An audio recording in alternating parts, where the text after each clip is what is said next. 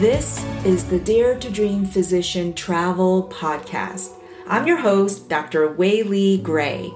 Hey, you know how many physicians today are feeling overwhelmed and trapped, living that busy and unfulfilling life? Yet, more than ever, we as physicians are keenly aware that life is precious and tomorrow is not guaranteed to anyone. My mission is to help physicians start living their best life now by discovering and achieving their wildest travel dreams. So come, join us on this journey.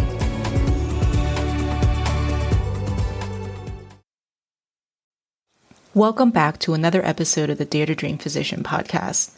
Today, we're picking up on the finale of a three part interview with our amazing guest, Dr. Liz Aguirre, who worked as a hospitalist for 10 years before transitioning to a non clinical position and now also making an impact as a professional speaker on health and wellness.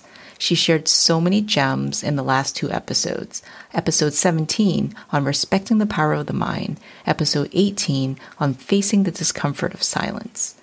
If you have not had a chance to listen, please go add both of those episodes to your playlist after you finish listening to today's episode. Now, the finale of our conversation is my absolute favorite part. She goes really deep from the anatomy of burnout to embracing our agency as physicians. The next 25 minutes are just pure gold, and I hope you get to sit back and enjoy this conversation. You never know, this may be the conversation that changes your life.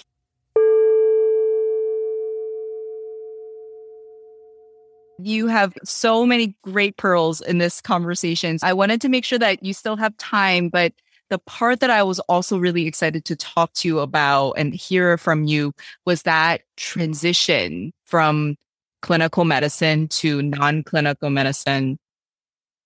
Yeah. So I made that transition because of burnout, just full disclosure to the audience. And I think it's very relevant and pertinent right now because of the amount of physicians facing burnout. So I actually tell people I'm triple certified in burnout. I went through burnout not once, not twice, but three times. And the third time was very, very eye opening for me because the first time I was going through burnout, I did what I felt was the right thing to do at that time, and that was run. So I was working as a hospitalist in a very, very busy market, and I was seeing between 20 and 28 patients a day. And in the hospitalist world, that's a lot of patients. And during those encounters, I wasn't just seeing, you know, patients around me on them, I was admitting patients too. And then introduced, I had twins.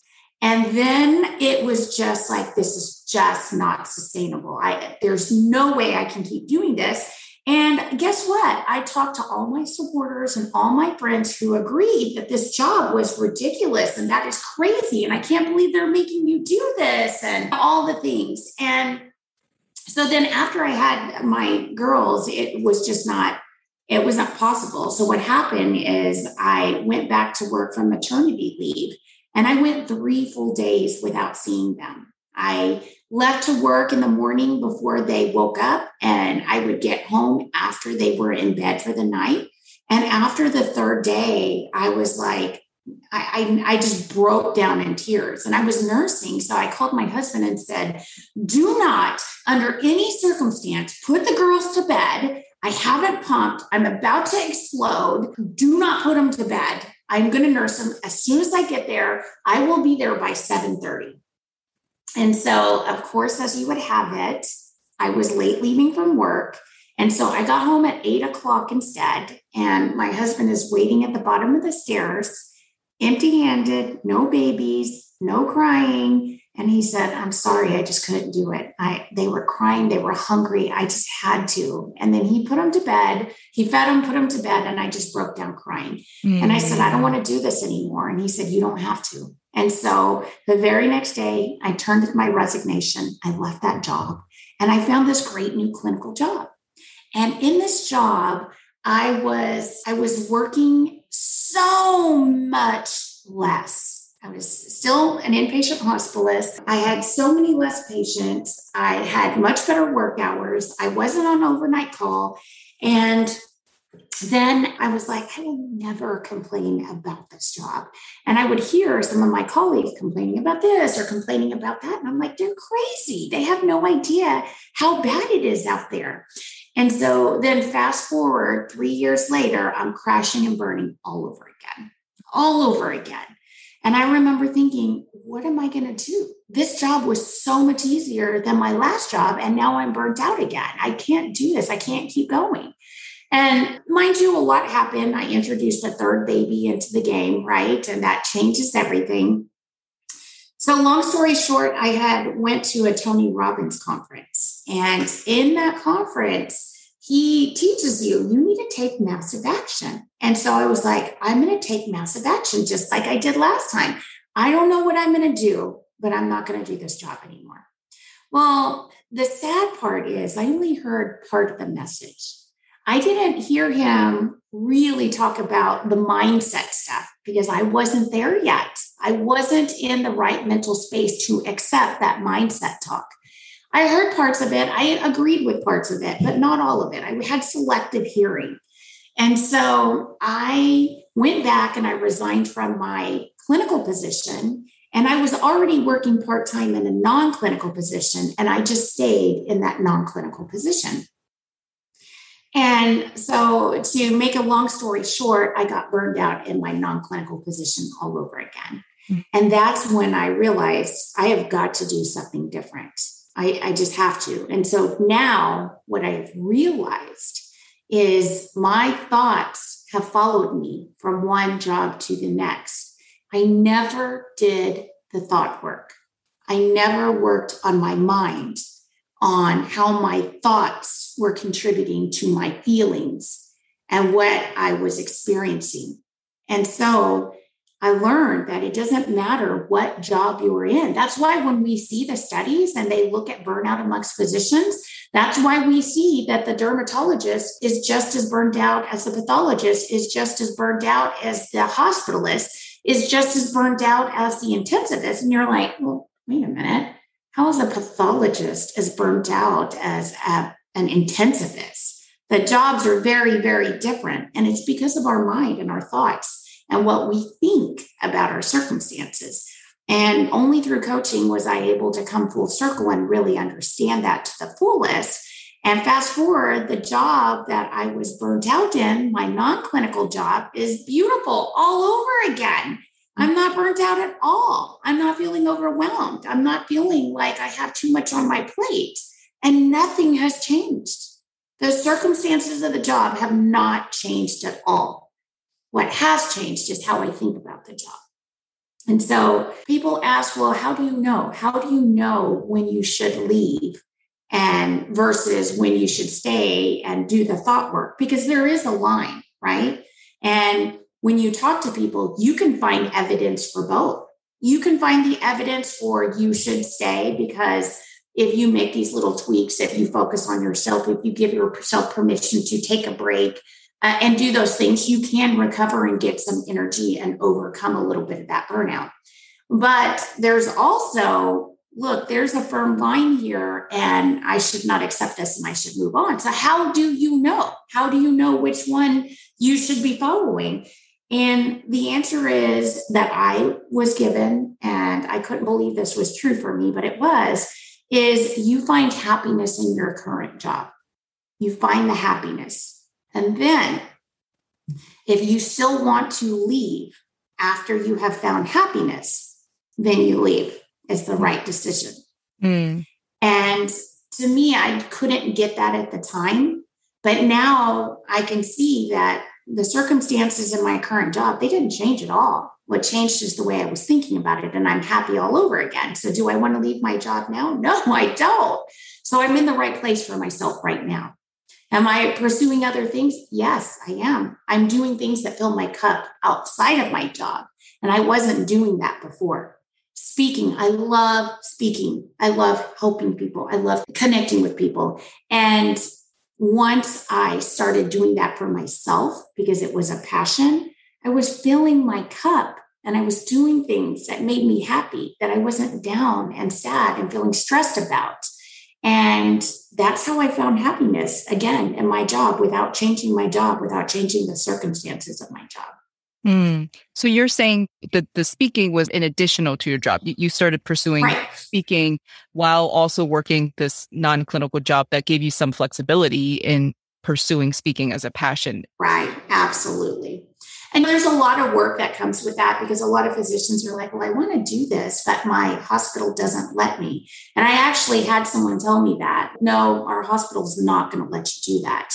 And I was like, oh man, they're not. And she's like, nope, they, they didn't let me do it. That's why I ended up deciding to leave. And I was like, okay. But then I talked to somebody else who said, well, I've asked for permission and I got permission. So I decided, okay, that was a no for that person, not for me. There, what's going on with them doesn't apply to me. I need to research and find out myself. And come full circle, I had to get approval from my institution I had to have a contract with my uh, compliance department, the things that I would uh, not do, that I would clearly indicate that I'm not representing my hospital when I'm out there as a speaker. But um, they allowed me to do it. And I was able to find the path to make that happen. But we, again, will get stuck in those limiting beliefs. Oh, that person couldn't do it, so I can't either. Or we can find the uh, evidence for the opposite they could do it, so I can too. So we really, really have to be careful again, surrounding yourself with the right people who are going to allow you to see the possibilities. The part where you talked about how whatever job you're in, where you feel burnt out or unhappy or want to leave, the secret is trying to find happiness in that job. Right. People are going to ask, how do you do that? And again, it goes back to giving yourself permission to prioritize yourself. You cannot function on an empty gas tank. You cannot. This is why the airline industry says put a mask on yourself. If the oxygen mask deploy, put a mask on yourself before you put it on, on your kids or whoever's with you. I had this talk with my mom too, because I have uh, a little brother, little brother, he's an adult now, but he has cerebral palsy. And he doesn't walk or talk. He can't take care of himself. He's wheelchair bound. He's fed with a peg tube. And my mom takes care of him. And she has our whole life. And my mom has always done such a great job taking care of him, but it's at the expense of herself. And so as she's getting older, she has the backaches and the neck pain and the this and the that. I told my mom, who is 67 ish, you cannot continue to take care of Eric if you don't take care of yourself first. And so you have to give yourself permission. I give myself permission to exercise, to have time away from my kids, to have a date night with my husband, to have meditation time to myself. All of these things are new within the last couple of years. When I was going through my burnout, it's because I was not giving myself permission to recharge and do the things that I needed for myself. You have to ask yourself, what is it that I need for myself to be able to continue to do this job? And then create the space for them. How do you create space? You have to say no to some things that are less important to be able to say yes to the things that are important for you sorry, my kids do not get to go to all of the birthday parties that they're invited to. And you know what? I always thought that my kids were going to be in all the sports just like I was, but they're not because I have to say no to certain things to be able to say yes to the things that are going to keep me going and allow me to be good at my job, allow me to be a great mom, allow me to be a good wife. And guess what? Those words are really, really, really subjective. What is a good mom? What is a, great wife? You know, it changes from time to time, and we have to be careful how we're talking to ourselves. But in answer to your question, and for this audience, how can you find happiness in your job? By allowing yourself to do the things that make you happy. And it's not working nonstop, it's not putting everybody else first it's not saying yes to every committee. You have to be able to say no to some of those things to allow yourself the opportunity to do the things you need to do to recharge. Mm, so good. That's so wise. And I'll say that probably the first thought that comes up for physicians when when they say, "Okay, I'm going to prioritize my happiness and and what I need," is the fear that well, once I do that, then I'm going to do a horrible job of taking care of patients. I'm, I'm going to be the bad colleague where I'm not picking up the shifts that I need to pick up. And so is that true? I mean, how did they wrap their head around that? that it's remembering that those are just thoughts. So I had such a hard time. I would hold the G on my chest and I would call it the big G. That's guilt. That's guilt. And that guilt is based on your thoughts if I don't do that, they're going to think I'm terrible. They're going to think that I'm not willing to help. They're going to think that I don't care. What if they don't think that? What if instead they think, okay, she's always willing to help. And if she says no, that's really because she doesn't have the capacity. Or what if they're thinking, I wish I could say no.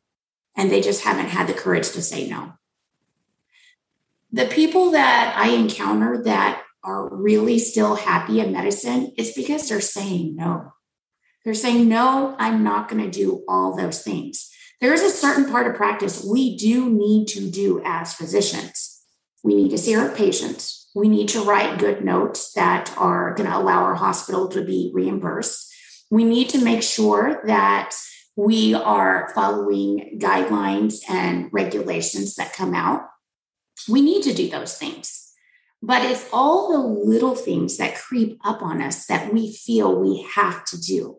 Don't make saying no mean anything. It doesn't have to mean you're terrible. It doesn't have to mean you're bad. And you don't have to say no all the time. You just have to say no to the things that you need to say no to to create the space to allow you to take care of yourself. And this is what I want people to understand. A lot of people right now feel that it's the leadership against us. I promise you, your leadership does not want you to keep working yourself to the ground at the expense of your own well being. And that is something that a lot of us, myself included, have thought they don't care. They don't understand. They only care about the bottom line, about the money, about this, about that. The bean, bean counters don't care. But I promise you, they're people too. And they're feeling stress and burnout at their level too. Everybody is just trying to figure out how to overcome these challenges, right? But from you personally, you do not need to worry about what everybody else thinks. And the sooner you stop worrying about what other people think, the sooner you can focus on what your needs are and meeting those needs to allow you to remain in the physician workforce for much longer. Because what happens? You'll leave clinical medicine just like I did. And now I can see that absolutely was not the answer. So I've even asked myself, do I want to go back into clinical medicine now knowing this? And for a moment, I thought I absolutely should. But then I realized if I use my voice if I start speaking about this, if I'm brave and vulnerable about what I did, what I've overcome, and what I now see, and I share that with other physicians and I help them get there, I can have way more impact for our patients having good physicians in the workforce than I can if I go back as a clinical physician and just see patients. Because the reality is, so many physicians are struggling right now because they haven't figured it out yet. And figuring out that you have to say no and that's okay is so, so important. So very important. Oh, I love it. Don't make it mean anything. It does not mean you're bad. It doesn't mean you're selfish. It means that you're taking care of yourself to allow you to be able to continue to give. Hmm. Such an important message. And I love the part where you said it's easy to feel like we're the victims. And I'm not saying that we're not victims sometimes. That could be the case. But it's also, you know, be careful of the stories we tell ourselves, the assumptions that we have. And in some ways, it doesn't even matter what other people think, right? Whether the, the hospital leaders want to work us to the ground or just want to maximize the bottom line or whatever it is, it doesn't really matter because if we really start valuing our well being and ourselves and our ability to show up to work and be a good physician in a way that's sustainable, then it doesn't even matter what they think. It just matters for us to know ourselves, to know what we need in order to show up that way. And then the next step would be to start asking for it, right? To start pursuing Absolutely. that. And I think you made a very important point because, for the record, do I think healthcare is broken? Absolutely. Do I think that there are so many things that are fundamentally wrong? Too much time spent in EMR, too many hours at the office, too many patients put on our caseload. Do I think all of that? Absolutely, I think all of that. Do I think those things need to change? Absolutely. But guess what? If we don't take care of ourselves, if we don't become empowered to feel like we can say no and put ourself and our health and our well-being at a level of priority for ourselves, there is no way that we as physicians can create change. We can create change when our thoughts are clear, when we're rested, when we're feeling empowered, when we're feeling like, hey, I can do this, and I know there's a way to do this differently. Let's do this. Let's create this change. We can do that when we're in a good place ourselves. But when we're in a really bad place, when we're hurting, when we're struggling, when we're depressed, when we're overworked, when we don't have enough sleep, we don't have the capacity to fight that fight. We don't. So, does medicine need to change? Yes. The only way we're going to create change, I believe, as physicians, is for us to start taking care of ourselves, prioritizing ourselves, and then working uh, together to create that change that absolutely needs to happen. But we need to change our thoughts. We need to believe that we deserve to put ourselves first you have to believe that you are worth it and you deserve it. And no matter what anybody else thinks, that you can do it because you deserve it. If you don't believe you deserve to put yourself first and make yourself a priority, you're not going to do it. But you need to believe that. You need to believe that you deserve it and that you're here for so much more than just running yourself to the ground. Yes. Yes, I love it. And I love that. I think a lot of the discontent that's out there is we as physicians are are waiting for the hospital leaders to solve the problem that we have. And the reality yes. is they're not walking in our shoes. So they don't know what the problem is necessarily. And so by mm-hmm. us really starting to know ourselves and to start thinking of solutions, that's how we're going to get better, right? Because we can't expect somebody else to just come in and say, "Oh yeah, let me let me fix this." The problem is there are just so many different moving parts that need to be fixed. And so we can advocate for the part that we know best, which is ourselves and what we do. Yeah. And the beauty of that is we do have the power we do.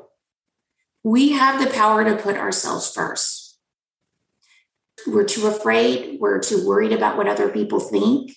Getting over that obstacle, I think, is one of the very, very first things we need to do because we have the power to create the change we want to see. And we can't sit back and expect, as you said, somebody else to create that change. But it starts with us. It starts with us in the individual decisions that we make for ourselves. Hmm. Oh, I love it. My husband used to tell me that he used to say, Babe, everything that we need to be happy, we have here right now.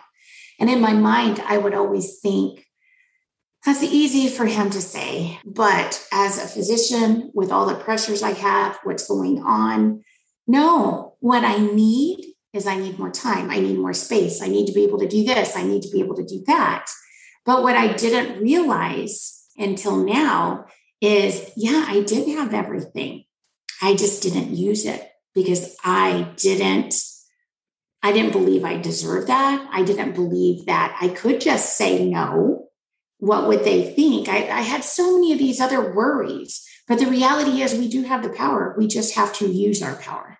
Hmm. And that's the beauty of it. We have the power right now to make very small changes that can have huge impact. And it's not, it's not making a, a drastic change right now. I've heard Tony Robbins say that we way overestimate what we can do in a year and way underestimate what we can do in five years. So I'm talking about the very small changes every day that is going to change the trajectory of your life. Mm. Oh, I love that. I am so just ecstatic that you came on the podcast and I just wish you the very best. Keep speaking, keep growing your audience because you're making an impact in what you do. And please tell our listeners, how do we find you? Yeah, so I, I, actually love to hear from my audiences. I do have a fair amount of people who look for me on social media, so I've made my accounts public. So you can find me on Instagram and Facebook and LinkedIn. And I do have a speakers website. So if anybody is looking for speakers at your institution, you can go to Liz Aguirre md.com and you can find me and reach out to me that way. Fantastic. I'll put all of that in the show notes. And I hope you consider inviting Dr. Aguirre to your institution for grand rounds or any sort of talk. The message that she's giving needs to be heard by more and more physicians. And thank you so much for listening to the podcast. And remember that if this episode made an impact on your thoughts, on your life, please share it with another physician who needs to hear it too. Hey, thank you so much for listening. If you enjoyed that episode, please share it with a friend and go on your favorite podcast app to give us a five star rating and a review. It really helps us to get the word out there. Also, I am really excited to announce I've started a online Facebook community for physicians. Go and search for Dare to Dream Physician Travel. That's the name of the Facebook group. If you have trouble finding us, the link is also in the show notes. I hope to see you on the inside.